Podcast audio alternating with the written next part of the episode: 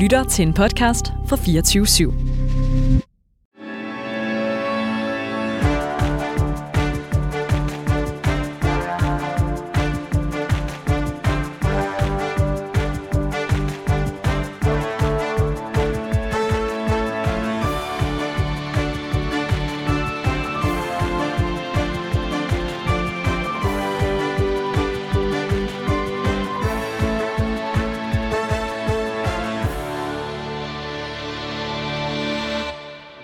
Danmarks mest Velkommen til Danmarks mest ærlige debatprogram Politik på en onsdag. Her inviterer vi hver uge øh, spændende gæster til politisk debat, uden spænd og fastlåste politiske positioner.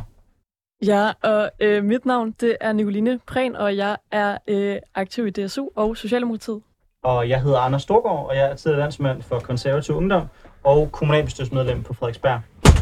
Ja, og øh, de næste par timer, der kommer vi altså til at vende nogle af ugens vigtigste politiske historier med skarpe gæster. I dag der skal vi blandt andet omkring mistrivsel blandt unge. Hvorfor viser undersøgelse på undersøgelse, at det står dårligt til med den mentale trivsel blandt danske unge? Stilles der for få eller for mange krav? Øhm, det kommer vi altså til at dykke ned i i dag, men øh, inden vi kommer så langt, så kan vi øh, sige velkommen til to virkelig skarpe gæster. Øhm, en af dem, det er dig, Marlene Budolf. Du er øh, formand for øh, konservative studerende i København. Velkommen til. Tak skal du have. Også velkommen til dig, øh, Alexander Blaunsfeldt. Du er formand for SF Ungdom. Tak. Øhm, jeg skal lige beklage, beklage, at vi lige havde lidt øh, lydproblemer. Der var lige en, der skulle have skiftet en øh, mikrofon og sådan noget, så det er derfor, at opstarten måske blev lidt tumultarisk. Jeg tror også, at man kan høre Anders nu. Fantastisk. Og hvis man er i tvivl, så er jeg øh, Anders Storgård, og jeg er til landsmand for konservativ ungdom og kommunalbestyrelsesmedlem på Frederiksberg. Og trods tekniske udfordringer, så er vi klar til et rigtig godt afsnit. Det er mega fedt. Øhm, og i det her program, der plejer vi jo altid at starte ud med at høre, hvad der ud over dagens emne har fyldt politisk øh, på det seneste for, øh, for dagens gæster. Og Marlene Budolf, jeg tænker, vi kan starte hos dig. Hvad øh, har fyldt politisk for dig på det sidste? Jamen, det har været en travl uge i det politiske landskab, så der er jo nok at tage fat i. Men øh, en særlig bemærkelsesværdig ting for mig, som jeg har gået og grublet meget over, det er Ellemands udmelding om, at øh, vi skal ikke hjem, vi skal videre. Og øh, selvom jeg måske ikke altid har tilbøjelighed eller en tanke om at stemme Venstre, så er det da lidt for uroligende, at, øh, at man nu allerede på forhånd melder, øh, melder samarbejdet over og mellem den blå blok ude. Der er jo lang tid til et valg, eller det ved man jo ikke rigtigt. Der kan jo altid ske ting og sager i det politiske her i, øh, her i Danmark, men, øh, men ja, det var en, øh, en klar og lidt øh, bombastisk og lidt uventet udmelding egentlig, så lang tid før et valg. Og hvad tænker du egentlig om motivet for at komme med den udmelding? Fordi jeg må indrømme, at jeg var sådan lidt, what the fuck? Altså, det virkede som helt umotiveret fuckfinger Ja. lige ind i ansigtet på hele den blå blok, uden der egentlig var nogen grund eller oplæg til det. Hvorfor tror du, at man inde hos øh, Venstre Venstres sekretariat har tænkt, det er løsningen. Det kan godt være, at der er mange borgerlige, der er trætte af os lige nu. Men hvis vi bare øh, siger, vi gider faktisk ikke have noget med at gøre, vi har det fedt sammen med S, så kører det. Det virkede enormt umotiveret, der deler jeg præcis de samme overvejelser, som du gør der. Øh, Jeg tror, at grunden til det, det er, at øh, nu er Ellemann tilbage, og nu skal der ske noget, og vi skal... øh, Venstre skal... Øh, ikke mig, det behøver jeg ikke at rode mig ud, men øh, de skal vise, at, øh, at nu er Ellemann tilbage, og nu er Venstre tilbage, og nu skal der ske noget. Og øh, så er det jo lige så meget en opbakning til hele SVM-projektet, og at, øh, at Ellemann går ud og melder det her ud, er jo ja, en fuckfinger, som man øh, må sige det på godt dansk, til, øh, til de resterende partier på højrefløjen. Men samtidig er det jo en håndsudrækning til Moderaterne og til Socialdemokraterne. Og det beviser jo bare endnu en gang, at øh, Ellemann virkelig gerne vil det her projekt, uanset om det sker på bekostning af de vælgere, som, øh, som hellere så, at han hørte, øh, eller at han var hjemme, som han jo selv kalder det egentlig, på, øh, på højrefløjen og samlet med den blå familie, så, øh, så viser det her, at det, det er Socialdemokratiet og Moderaterne, han vil, som jeg egentlig også synes, at Mette Frederiksen og Lars Lykke op til flere gange nu har givet udtryk for, at de vil. Men tror du ikke, det måske lidt er en nødvendighed for Ellemann, der ligesom vender tilbage, for at han kan vise, at det her regeringsprojekt, som han jo allerede har kastet Venstre ud i, altså at det står stærkt, og at det stadig er det, han satser på, skal fortsætte, så man ikke ligesom bliver i tvivl. Er det ikke ligesom en nødvendighed, at han melder ud, at nu er det altså det her, vi vil? Jeg ved ikke, om det er en nødvendighed, fordi at øh, altså Venstre har haft det svært med den her udmelding, øh, og da de indgik i, øh, i regeringen i sin tid, så var der jo også en shitstorm involveret omkring det. Altså, vi så jo VU'erne begrave Venstre, fordi de valgte at indgå i, et, øh, i regeringen med Socialdemokraterne og Moderaterne. Der har jo også været flere andre vælgere, og Blå Blok og de øvrige blå partier har jo, øh, har jo også været helt frustreret omkring det. Så jeg ved ikke, om det er en nødvendighed, men jeg kan godt forstå til dels den strategiske overvejelse, der ligger bag udmeldingen. Øh, men, men bortset fra det, så kommer det enormt umotiveret, og det er også altså lidt, altså der er lang tid til et valg. Hvorfor på forhånd melde det her ud, og, og ligesom allerede ja, lukke sig ude af det fællesskab, der kunne være. Altså han kunne jo have ventet, til, til vi var midt i en valgkamp med at melde sådan en her ting ud. Så er du mest sådan, altså er du, er du skuffet? Jeg ved ikke, om jeg er skuffet. Øh, det er jo... Øh, det er jo forventeligt, og jeg ved heller ikke, hvor man har Venstre længere, og det har jeg ikke vidst i lang tid, så jeg ved ikke, om jeg nødvendigvis er skuffet, men, øh, men jeg er lidt nervøs for, hvad det har af, af implikationer for, for det kommende valg for Blå Blok, som jo i forvejen allerede er enormt splittet her. Ja, for ser du, at der overhovedet er nogen mulighed for, at der ligesom øh, kan komme en blå borgerlig regering inden for den nærmeste årrække igen? Jeg håber det, men jeg, øh, men jeg tror også, at det, at det bliver svært. Der er, øh, der er noget, der skal bygges gevaldigt op, og den her udmelding gør det ja, specielt ikke glitter. Ja, det bliver i hvert fald spændende at øh, følge med i. Vi kan måske også spørge dig, Alexander Blaunsfeldt, formand for SFU, hvad der har fyldt politisk for dig Jamen altså, det drejer sig jo egentlig også om, øh, om Jacob Ellemann, men på lidt, andre, øh, på lidt andre måder, fordi jeg tror, at det, der har fyldt allermest for mig, øh, det er simpelthen Elbit-sagen, øh, og hele det forløb, der har været omkring den og, og de afdækninger, som er lavet, men også de, de afdækninger, som forhåbentlig kommer.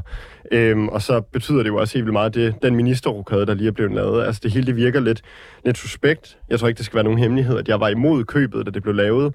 Men jeg tror også nu, hvor man, hvor man ser det på bagkant, tror jeg, det er svært ikke at være imod det køb. Altså du taler, bare lige for at vi lige har alle med, så taler du om det her indkøb af israelske øh, våben.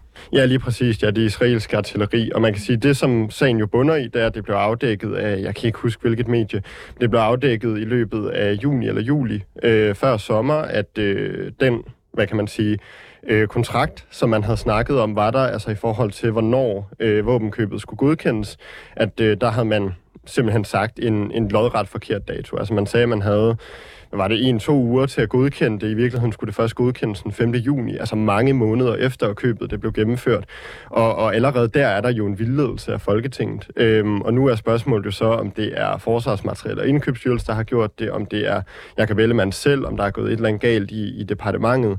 Øhm, men problemet, der opstår nu, er jo også, at med den her ministerrokade, der så man jo i, i tidligere samråd omkring sagen, at Troels Lund sagde, jeg er ikke Jakob Ellemann, jeg var der ikke, det kan jeg ikke svare på.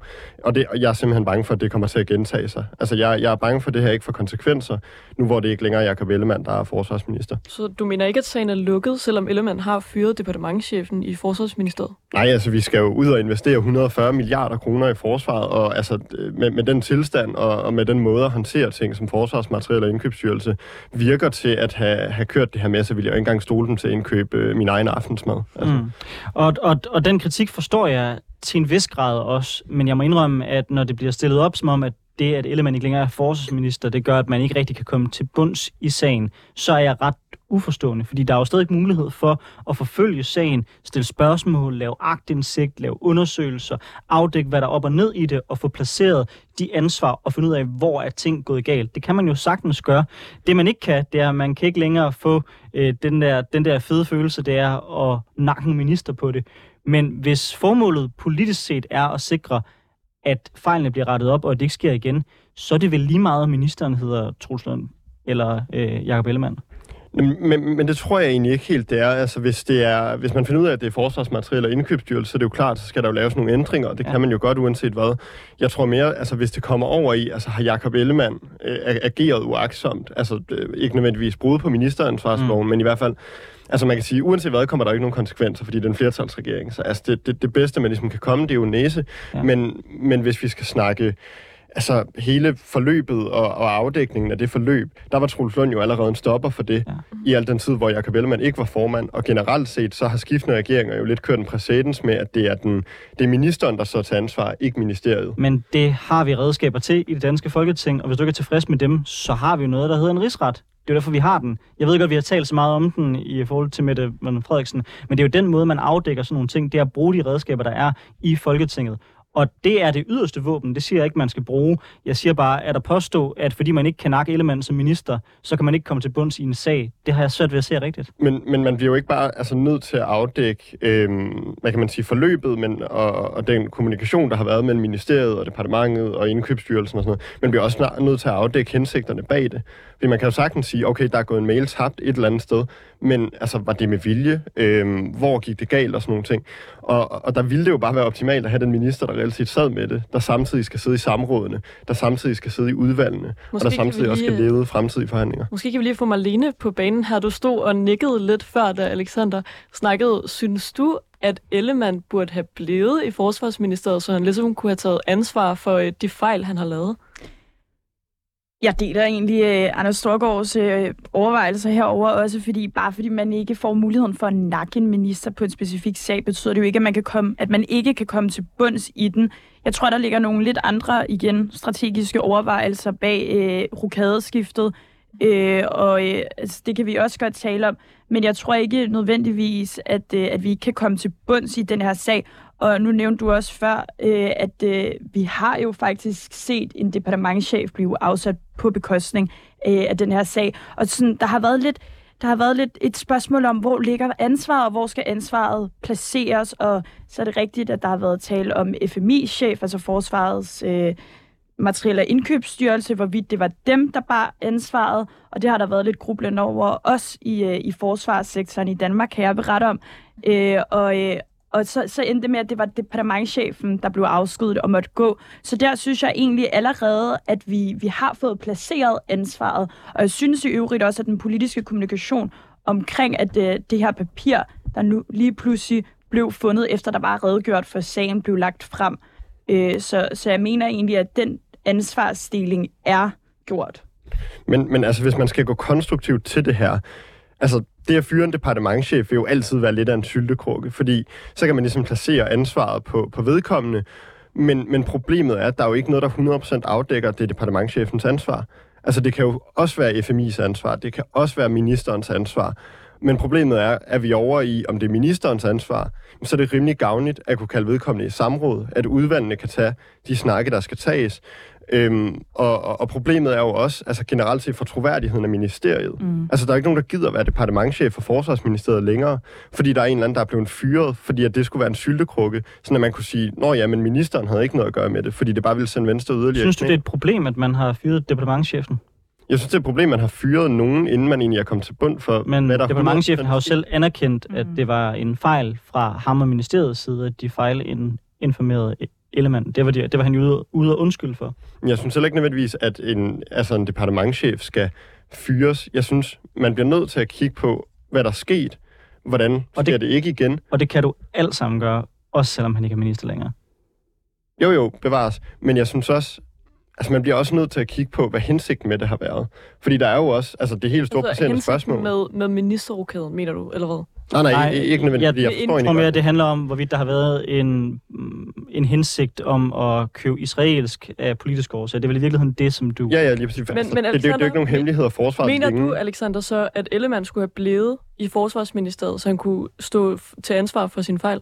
Jeg synes i hvert fald godt, at han kunne have stået, altså stået det ud, indtil at, at alt var afdækket, og så kunne han jo sige, okay, jeg går af, fordi det vil være det bedste for mig og for Venstre, og hvad der nu ellers er. Mm. Men, men, men jeg synes egentlig grundlæggende, at man, man burde sidde på sit ministerie, indtil alting er afdækket. Og hvis I gerne vil spørge ham som, som leder af Venstre, så er der jo også masser af muligheder for i Folketinget at stille spørgsmål til, til Tellemann. Det er jo ikke sådan, at han går under jorden nu, og han kan aldrig nogensinde stilles til regnskab eller spørges ind til den sag. Men, men problemet er jo heller ikke så meget, at han... Altså, det er jo ikke, fordi han forsvinder som menneske.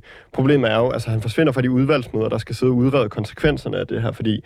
Altså, der er jo nogle konsekvenser ved det at Vi har købt et våbensystem på fejlagtigt grundlag. Hvad skal der så ske? Skal vi finde noget andet? Skal vi ophæve en kontrakt? Skal vi køre igennem med det?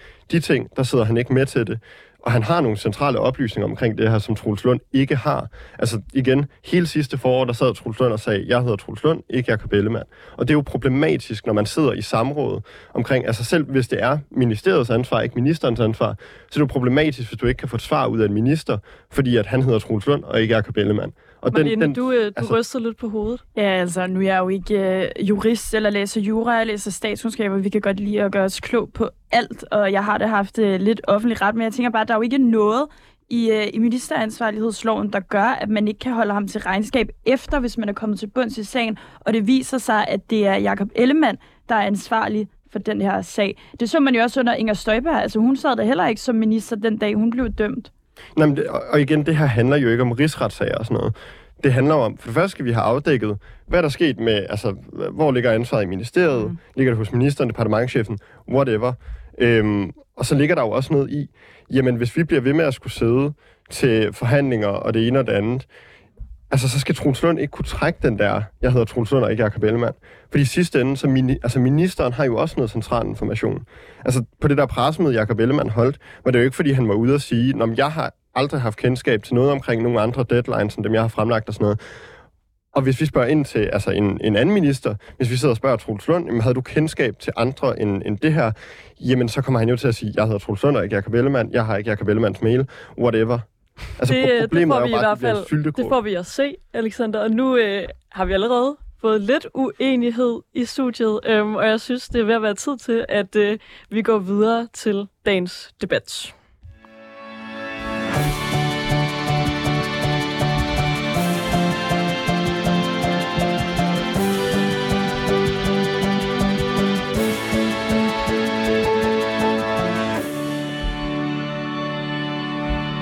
Lytter til Politik på onsdag med Anders Storgård og Nicoline Prehn, hvor vi i dag har besøg af Marlene øh, Budolf, der er formand for konservative studerende i København, og Alexander Blaunsfeldt, der er formand for SF Ungdom.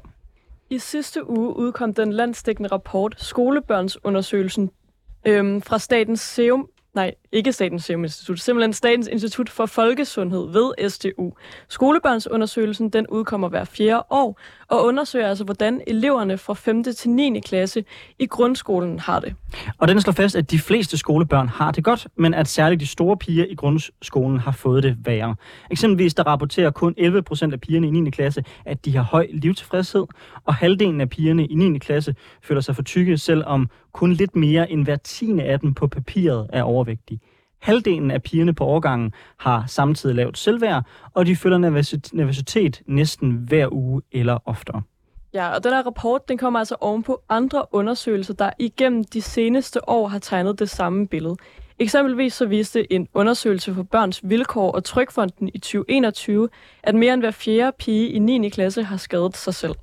Samtidig så viser tal fra Landspatientregistret, at der er sket en stigning på 37 procent igennem de seneste 10 år i antallet af børn og unge under 18, der får stillet en diagnose. En trivselsmåling blandt gymnasieelever viste i 2019, at hver tredje gymnasieelev overvejede at droppe ud af gymnasiet, mens den nationale sundhedsprofil i 2021 også viste, at hver fjerde universitetsstuderende er stresset eller ensom. Ja, nogen mener altså, at vi står i en trivselskrise. Øh, Marlene Budolf, øh, hvad mener du? Jeg anerkender, at øh, vi ser øget mistrivsel, og, øh, og jeg er slet ikke bleg for at sige, at der er noget problematisk i det her. Jeg vil ikke kalde det en trivselskrise. Jeg vil gerne gå lidt dybere, måske kalde det en dannelseskrise eller en kulturel krise, selvom at det, øh, det selvfølgelig er forankret i den her øget mistrivsel, vi ser blandt ungdom i dag. Og når du siger en dannelse og en kulturel krise, ja. vil du så ikke være lidt skarpere på, hvad du jo, mener med det? det vil jeg rigtig gerne.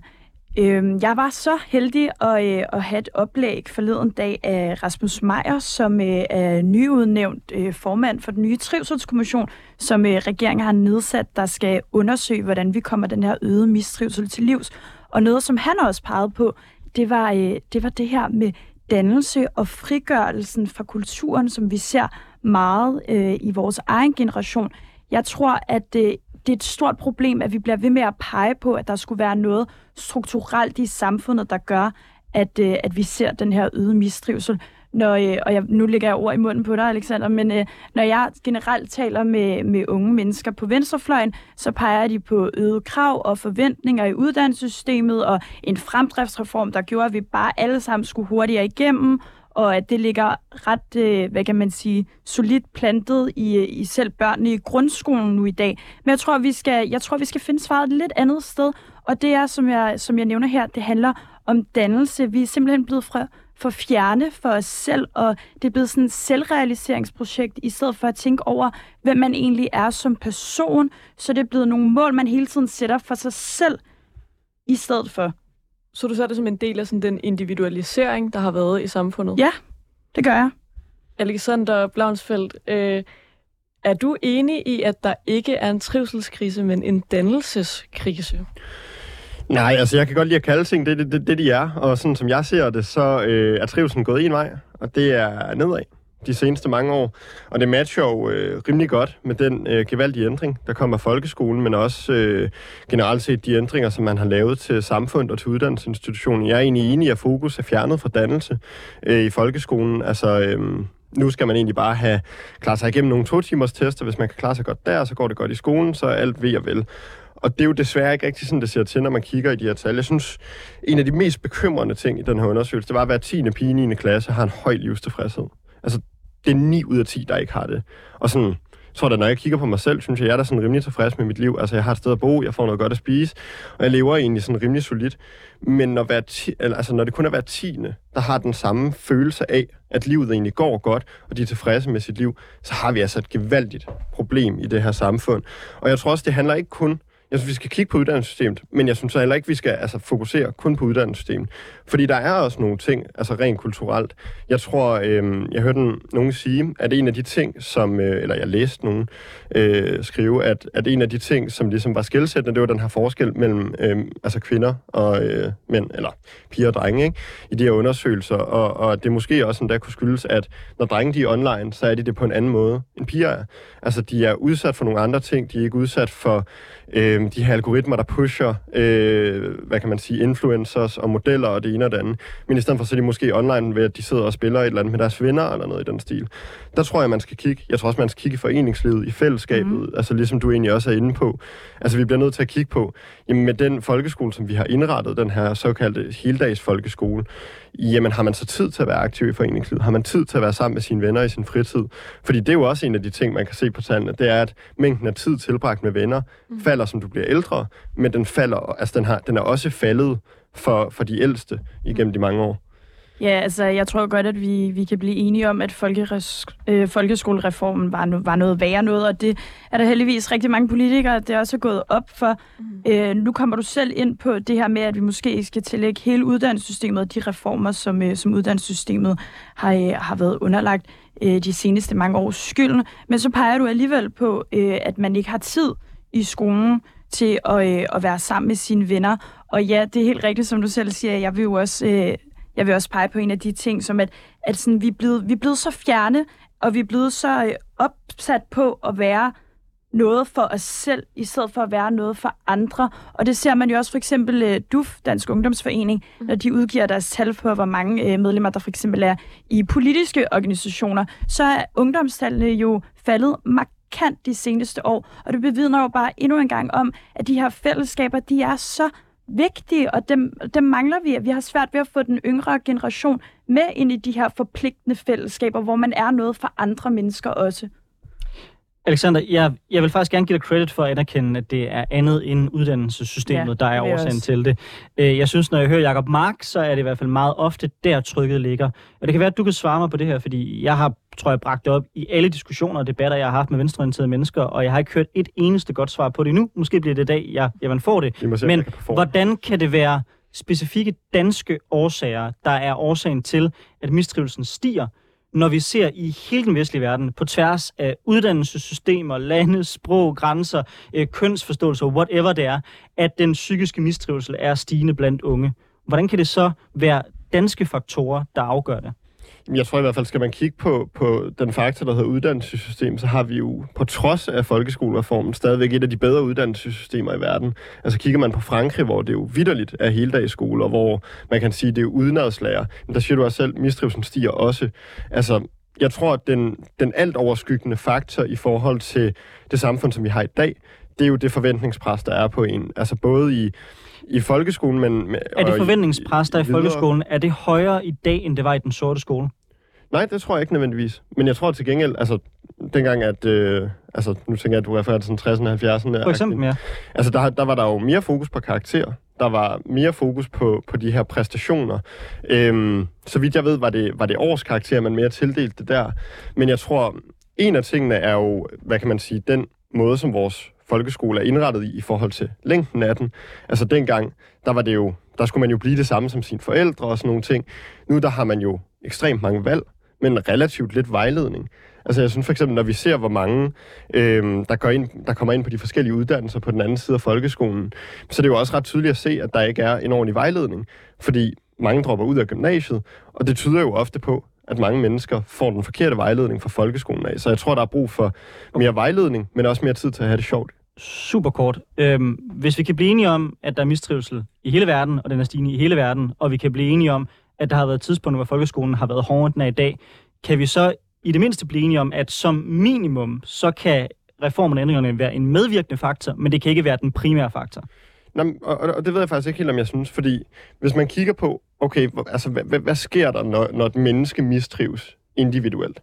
Det er jo ikke fordi, at de presses, skal vi sige, 5-6 timer om dagen. Altså, man, man kan godt holde til at være stresset i en 5-6 timer om dagen.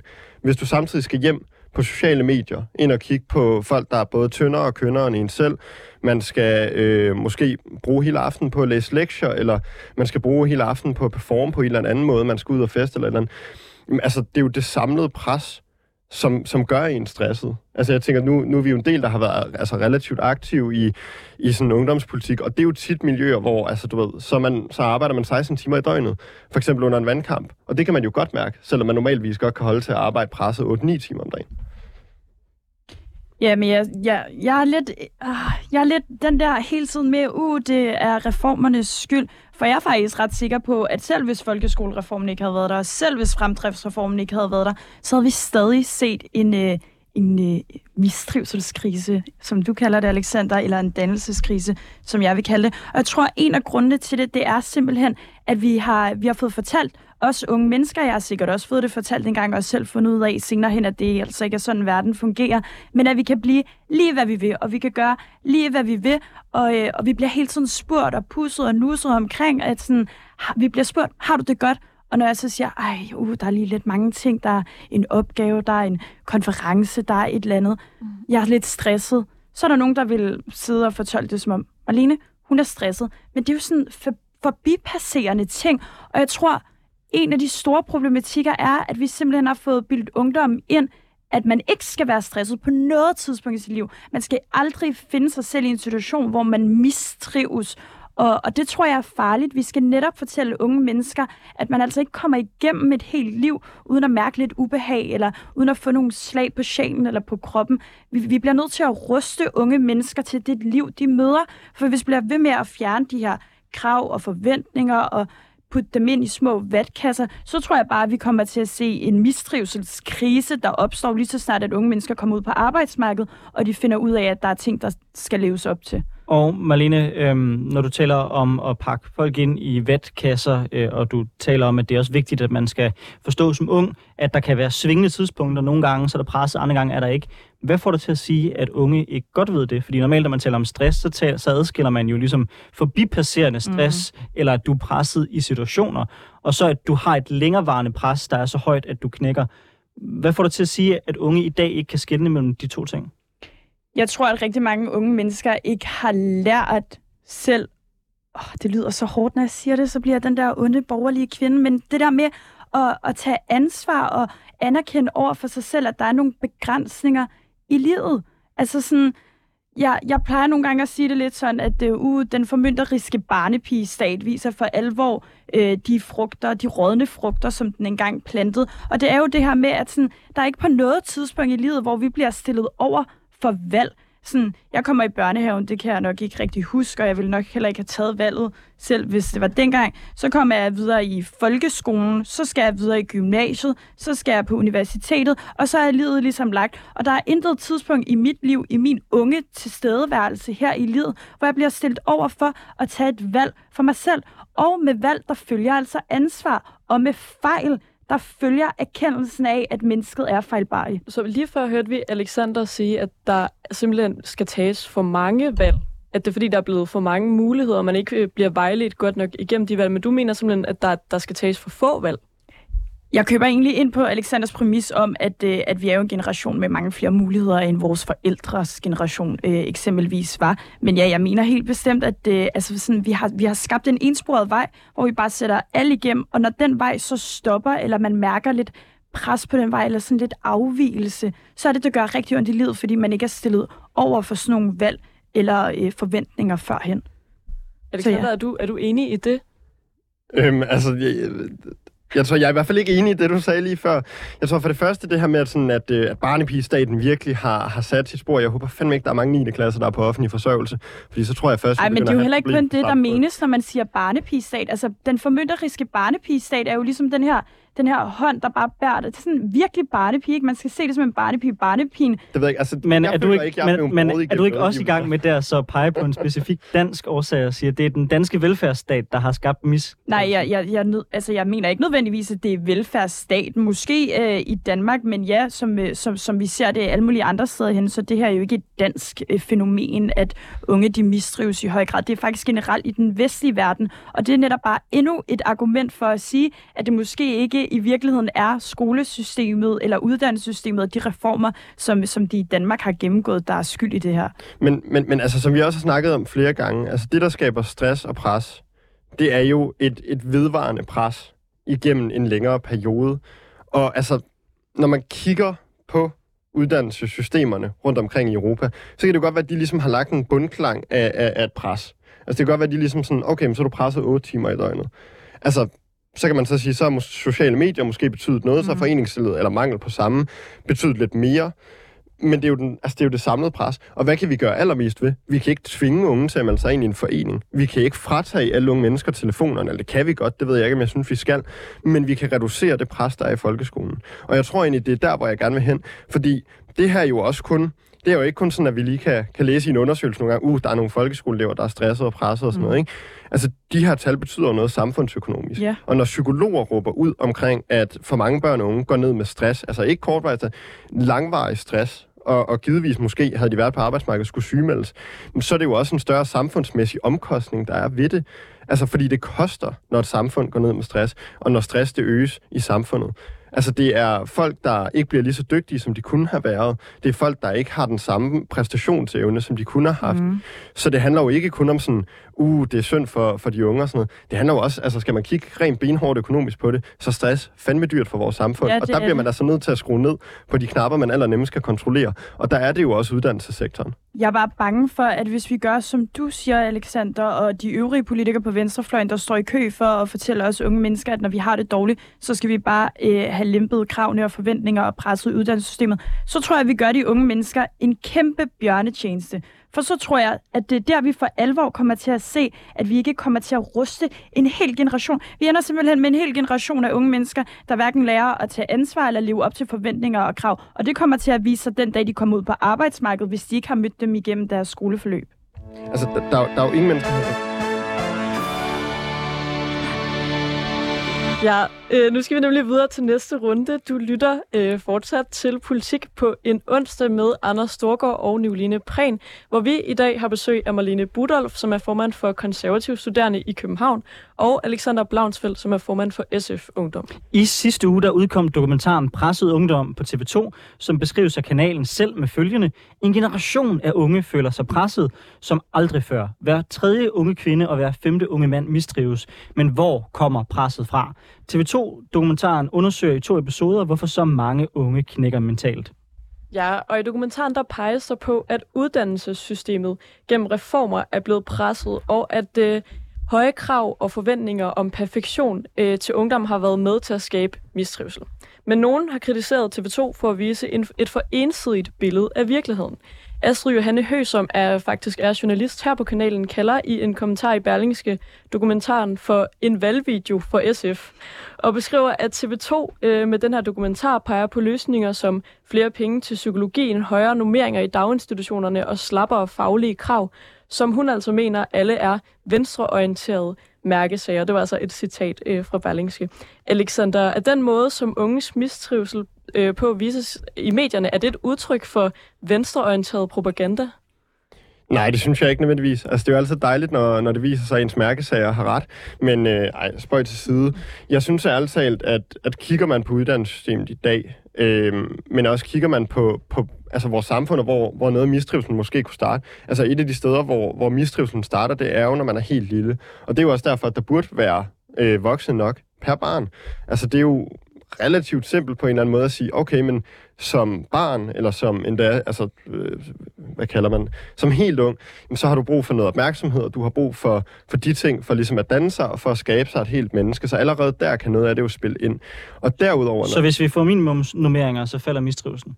Ja, det, det, det tror jeg, den vil gøre. Okay, det, det, bliver, øhm... det, det bliver spændende, fordi vi kommer til at kunne se det om ganske få år. Altså på Frederiksberg, hvor, hvor jeg jo kommer, øh, der har vi jo indført minimumsnummeringer. Så hvis jeg så kan øh, om 6-7 år vise dig nogle tal, der tyder på, at de unge kommer til at mistrives mindst lige så meget som de andre børn, er du så klar til at skifte din holdning? Jamen altså de ting, som, øh, som man kan kigge på i forhold til altså forskning på, på altså, øh, opdragelse af, af meget unge børn, viser, at altså nærvær, omsorg, de her ting er så essentielle for et barns udvikling. Mm. Og, og problemet er, altså hvis der render øh, seks børn rundt til en voksen, og en voksen kun kan tage sig af et barn ad gangen, så mangler man en af de centrale elementer. Så det er et, et element i at danne et menneske. Og så når vi snakker altså folkeskolen, men også videre, altså, øh, videre end det, jamen så er det jo også bare, jeg, jeg synes egentlig, det er sjovt, fordi altså, når man kigger på folkeskolen, og hvad skal den kunne, så er der jo, altså, i formålsparagrafen, så er der jo, at det skal være dannende. Mm. Og der kan man jo kigge på, man kan jo kritisere de fag, som der er, det står der jo politikere i kø for at ville gøre. Men jeg ved bare heller ikke, hvor meget... Altså, argumentet, jeg tit hører, det er jo sådan, når jamen, så får de et kæmpe chok, når de kommer ud på arbejdsmarkedet. Mm. Altså, det, det er fandme sjældent, jeg sidder på mit arbejde, og lige så tækker der en mail ind, om at øh, jeg skal klare 100 opgaver på to timer, og hvis jeg ikke kan klare det, så øh, klarer jeg mig dårligt. Sådan altså, tror jeg faktisk, det er på ret mange arbejdspladser. Men, det ved ikke, jeg, jeg har aldrig oplevet det de steder, jeg har arbejdet. Okay. Nå, men i TV2-dokumentaren, der peger man jo i rigtig høj grad på uddannelsesvæsenet. Øh, som jeg hører dig, Malene, så er det mere et spørgsmål om, at de øh, unge øh, har måske en problematisk kultur om, hvordan man taler og bearbejder stress. Sådan sat fuldstændigt på spidsen. Øhm, skal de unge bare tage sig mere sammen? Nej, det skal de ikke, fordi jeg, jeg, jeg anerkender jo, at vi har øget mistrivsel, og det er et stort problem. Nu var, nu var det faktisk øh, uh, SF'eren herover Alexander selv, der sagde, at det var enormt økonomisk belastende, også hvis vi ender med en hel generation af unge mennesker, som mistrives og har forskellige øh, psykologiske, psykiatriske diagnoser stillet. Så den bekymring deler jeg egentlig, og unge mennesker skal ikke bare tage sig sammen. Vi skal jo ikke møde unge mennesker med sådan en retorik, der hedder, Nå, har du det, har du det dårligt, tag dig sammen. Det er ikke det, jeg siger. Jeg siger, at der, der ligger et, et, et samfund, altså en samfundsmæssig opgave i at, øh, at møde unge mennesker med en helt anden tilgang end, det er synd for dig det skal vi gøre noget ved. Nu skal vi fjerne kravene og forventningerne til dig. Fordi det tror jeg kun vil gøre det hele værre. Jeg tror, at vi skal møde de her unge mennesker og den kommende generation med, med, et, med et standpunkt, der lyder sådan, at man kommer ikke igennem livet uden at have lidt ondt i sjælen eller få lidt ar øh, på, på kroppen. Og, og vi kan godt hjælpe dig, og vi kan godt vejlede dig, og vi kan godt guide dig, men, men der, skal, der skal være sådan et helt dannelsesfundament, der forankrer hvordan man, man ligesom gør sig til i tilværelsen. Så mener du, at den her TV2-dokumentar altså for, forvrænger billedet af virkeligheden i forhold til, hvorfor de her unge, de, de føler sig presset? Altså, jeg, jeg vil gerne anerkende, at øh, jeg, jeg prøvede at sætte mig ned for, for at se den, fordi der var så stor omtale omkring den, og jeg tror, der gik et kvarter, før jeg var nødsaget til at slukke den. Øh, og ja, det, det taler måske meget godt ind i både øh, Astrids øh, kommentar i Berlingske, øh, og, og det spørgsmål, du stiller mig her.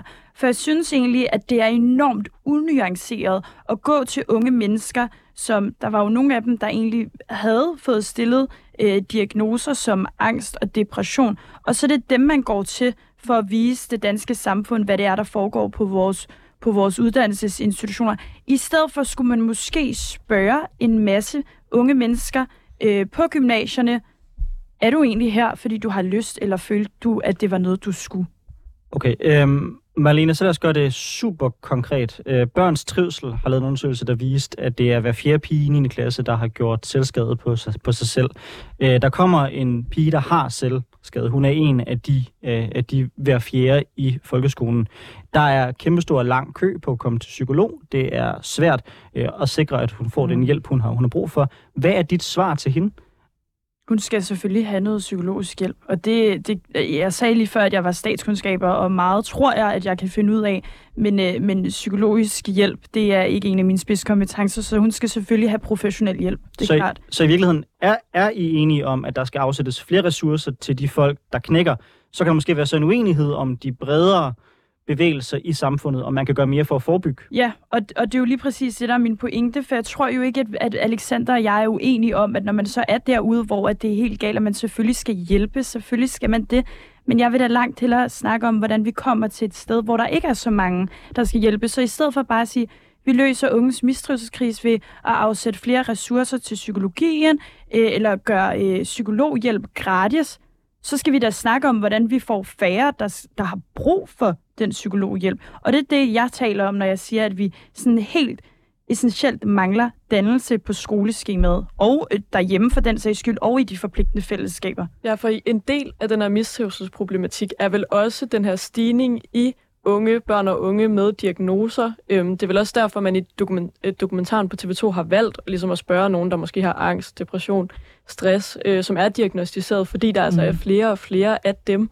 Altså, er det, er det et problem? Er det fordi, at vi på en eller anden måde øh, vil, vil skærme folk, at vi så giver dem en diagnose, eller er det bare, er det fair nok, at dem, der har en diagnose, de skal hjælpes, og så er det resten, der, der så skal noget andet?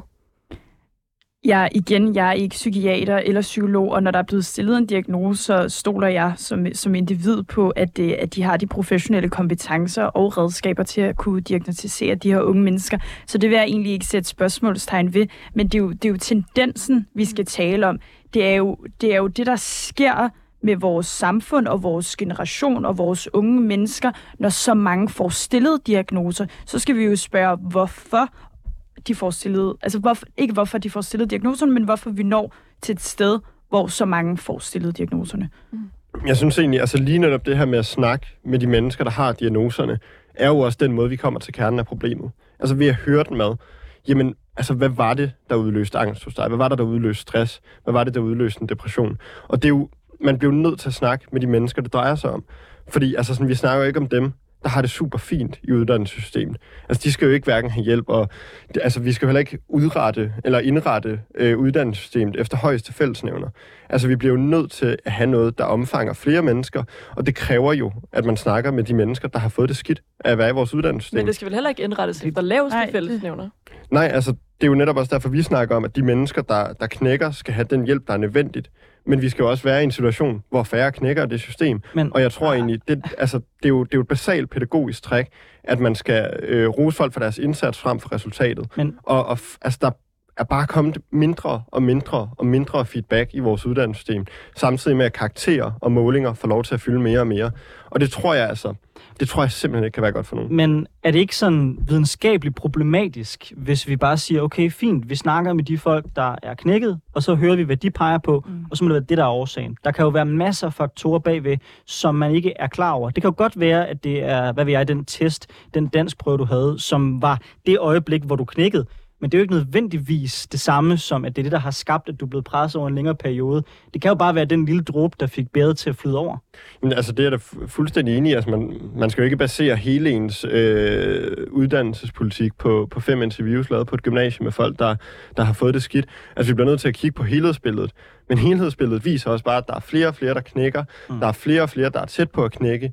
Og der er færre, der har det godt. Altså, igen, som du også siger, når, når, når en fjerdedel har, har, altså den fjerdedel af piger har udøvet selvskade på sig selv, så bliver vi jo nødt til virkelig at kigge på, jamen hvad er det, der udløser den her altså individuelle reaktion på presset.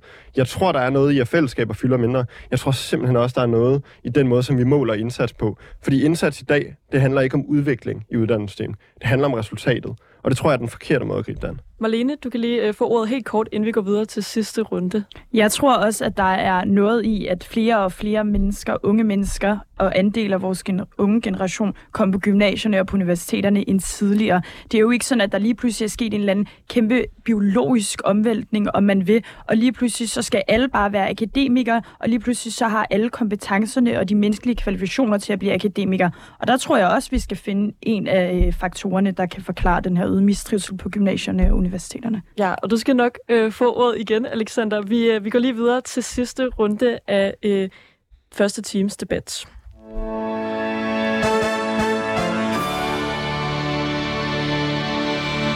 Du lytter til Politik på en onsdag med Anders Storgård og Nicoline Prehn, hvor vi i dag har besøg af Marlene Budolf, der er formand for konservative studerende i København, og Alexander Blaunsfeldt, der er formand for SF Ungdom. Ja, og vi er så godt i gang med en debat om trivsel og mistrivsel. Øhm, der er både nogle uenigheder og nogle enigheder om, hvorfor vi ser den her mistrivsel, men øh, nu skal vi lige bruge de sidste 10 minutter på at komme lidt nærmere på, hvilke løsninger der så er. er skal vi ændre i vores uddannelsessystem? Skal vi lave et reformstop? Øh, skal folk have mere i SU? Skal der færre mennesker på gymnasiet? Øhm, Alexander, i SF, der kan jeg jo godt lide at sige, at der skal ro på. Er det det, der er brug for? Det er, altså, det er jo en af de mange ting, der er brug for. Altså, hvis mange mennesker er stresset, skulle man nok til at få noget, få noget mere ro på. Men, øh, men det er jo også bare et simpelt slogan, og der, der ligger så meget politik bag ved det. Men, men jeg tror også, altså, hvis man skal lidt øh, tage den, hvor vi slapper i forhold til det her med, om, om altså, for mange går på gymnasiet. Jeg tror, altså, en af grundene til, at øh, både at så mange mennesker går på gymnasiet, men måske også, at flere mennesker mistrives på gymnasierne, det er jo simpelthen, fordi vejledningen ikke er der. Altså, hvis, hvis man kan se, okay, du er øh, altså i 9. klasse, du er meget bedre til sløjt, end du er til matematik, så skal du måske ikke være matematikstuderende på, på universitetet. Men handler det så ikke også om, at der måske skal ske nogle forandringer i folkeskolen, at vi skal have en mere praktisk folkeskole? Jo, helt sikkert. Øhm, det er jo, altså, bredden af fag er jo bare blevet mindre og mindre for hvert år, der er gået. Altså sløjt er jo ikke engang et obligatorisk fag længere. Så der er mange, der aldrig bliver præsenteret for det at lave et håndværk, som altså udover, der er brug for det i samfundet, jamen så er der jo også en kæmpe faktor, der hedder, at jamen, det er bare det, som nogle mennesker er bedst til. Det, det er det, som de kan kan bidrage med til. Fordi jeg tror også, en af de store ting i samfundet, som, som også præsterer i forhold til, altså både i uddannelsessystemet, men også ellers, det er den der følelse med, at man ikke kan bidrage med noget. Mm. Altså det tror jeg er virkelig, virkelig skadeligt. Og hvis man altid bliver præsenteret for matematikprøver, danskprøver og engelskprøver, whatever, og aldrig klarer sig godt, men, men man føler, at man giver den 100%. Du får altid en dårlig karakter. Men til gengæld så havde du et valgfag i 7. klasse, der var sløjt, hvor du bare altså, hamrede dig ud af, og du gjorde det skide godt. Jamen altså, den anerkendelse, den, den får man bare ikke senere hen. Og hvis ens vejleder så siger, Nå jamen, du har fået øh, syv i dansk, så selvfølgelig skal du på gymnasiet. Du er uddannelsesparat. Men så er det klart, så kommer du til at gå på gymnasiet, og du kommer stadigvæk ikke til at være god til dansk og matematik og engelsk. Så kommer du ud i, altså enten universitetet, måske tager du en professionsplads, og du kommer stadigvæk ikke til at være god til de boglige fag.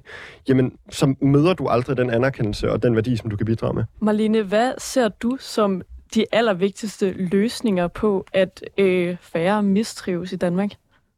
Jamen, øh, Alexander nævner meget fint en af dem, øh, som jeg faktisk også er enormt glad for, har vundet sit indpas øh, på, den, på den politiske scene. Vi ser jo flere øh, politiske reformer, og nok også nogle af dem, vi kommer til at se i fremtiden, der faktisk er i gang med at gøre op med den her kultur med, at vi alle sammen vi bare skal på gymnasiet og på universiteterne. Nu er der blevet afsat en, øh, en masse penge til erhvervsskolerne, og vi er også begyndt at snakke om folkeskolerne og indførelse af flere praktiske fag. Så sådan, jeg vil næsten kalde det et paradigmeskifte igen øh, i den måde, vi anskuer uddannelse og uddannelsessystemet på. Og det tror jeg er en helt grundlæggende og rigtig vigtig ting.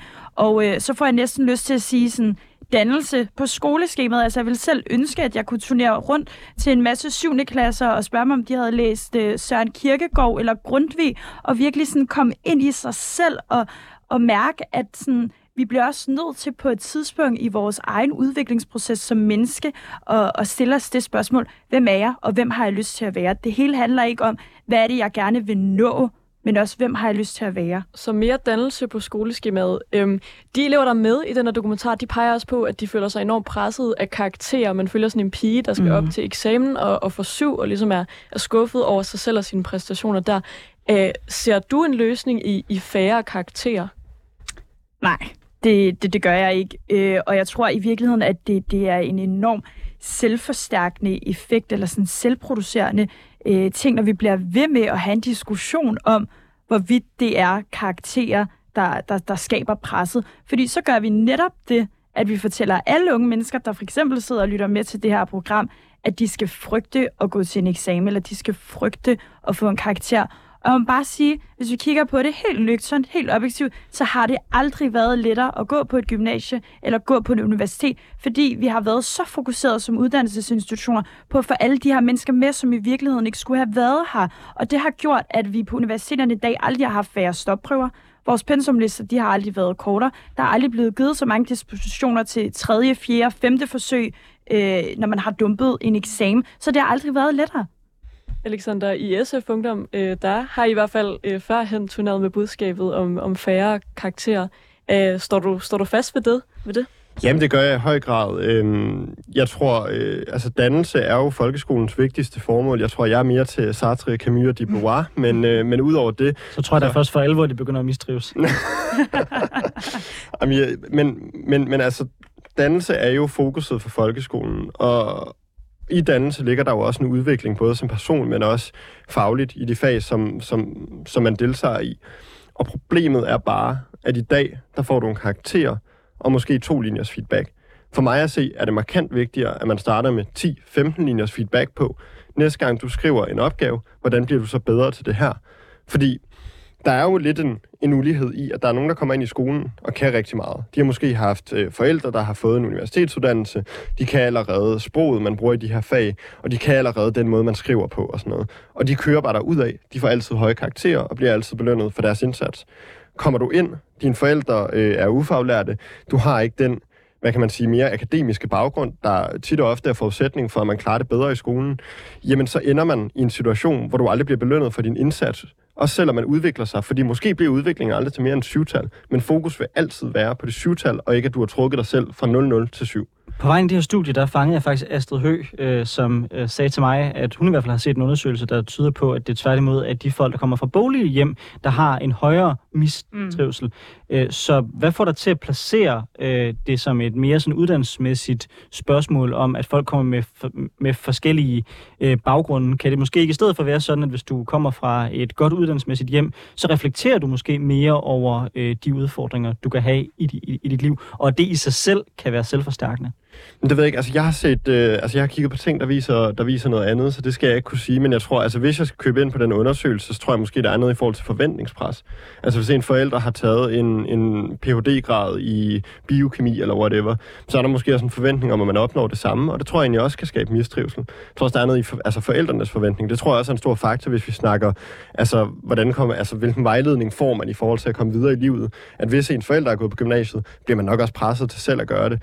Øhm, men, men jeg tror egentlig, hvis vi skal, hvis vi skal fortsætter det spor, der hedder, jamen altså, hvilken effekt har feedback versus hvilken effekt har en karakter, så må fokus for folkeskolen jo være at skabe de mennesker, der er allerbedst til øh, de fag, som de har haft i skolen, på den anden side af det, uanset deres startpunkt. Det er jo derfor, det hedder folkeskolen, og ikke øh, eliteskolen eller whatever. Marlene, du, du kalder det selv en dannelseskrise. Kan man ikke på en eller anden måde sige, at det her med at få feedback i stedet for karakterer, øh, og nu er det, nu er det Alexanders standpunkt, det er ikke mit eget, skal jeg lige sige, øh, at det kan være med til at skabe noget, noget dannelse?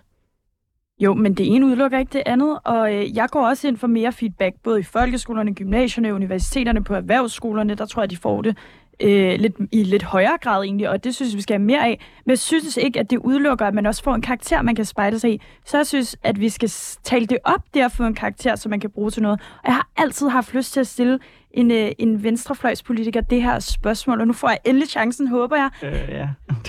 Hvis du gerne vil have afskaffet karaktererne, hvordan sikrer du så lighed i uddannelsessystemet? Vi har jo nogle meritokratiske principper, der gør, at det er karakteren, der ikke tager alle de her sociale faktorer med. Vi skal have et helt kort svar. Jamen altså, det, det, det tror jeg næppe, det kan blive.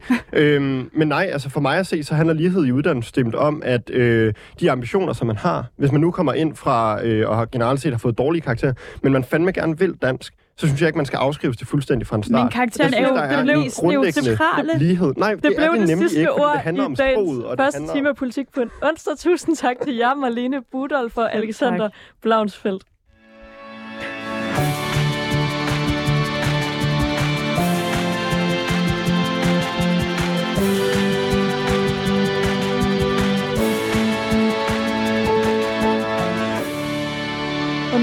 Nyhederne på 24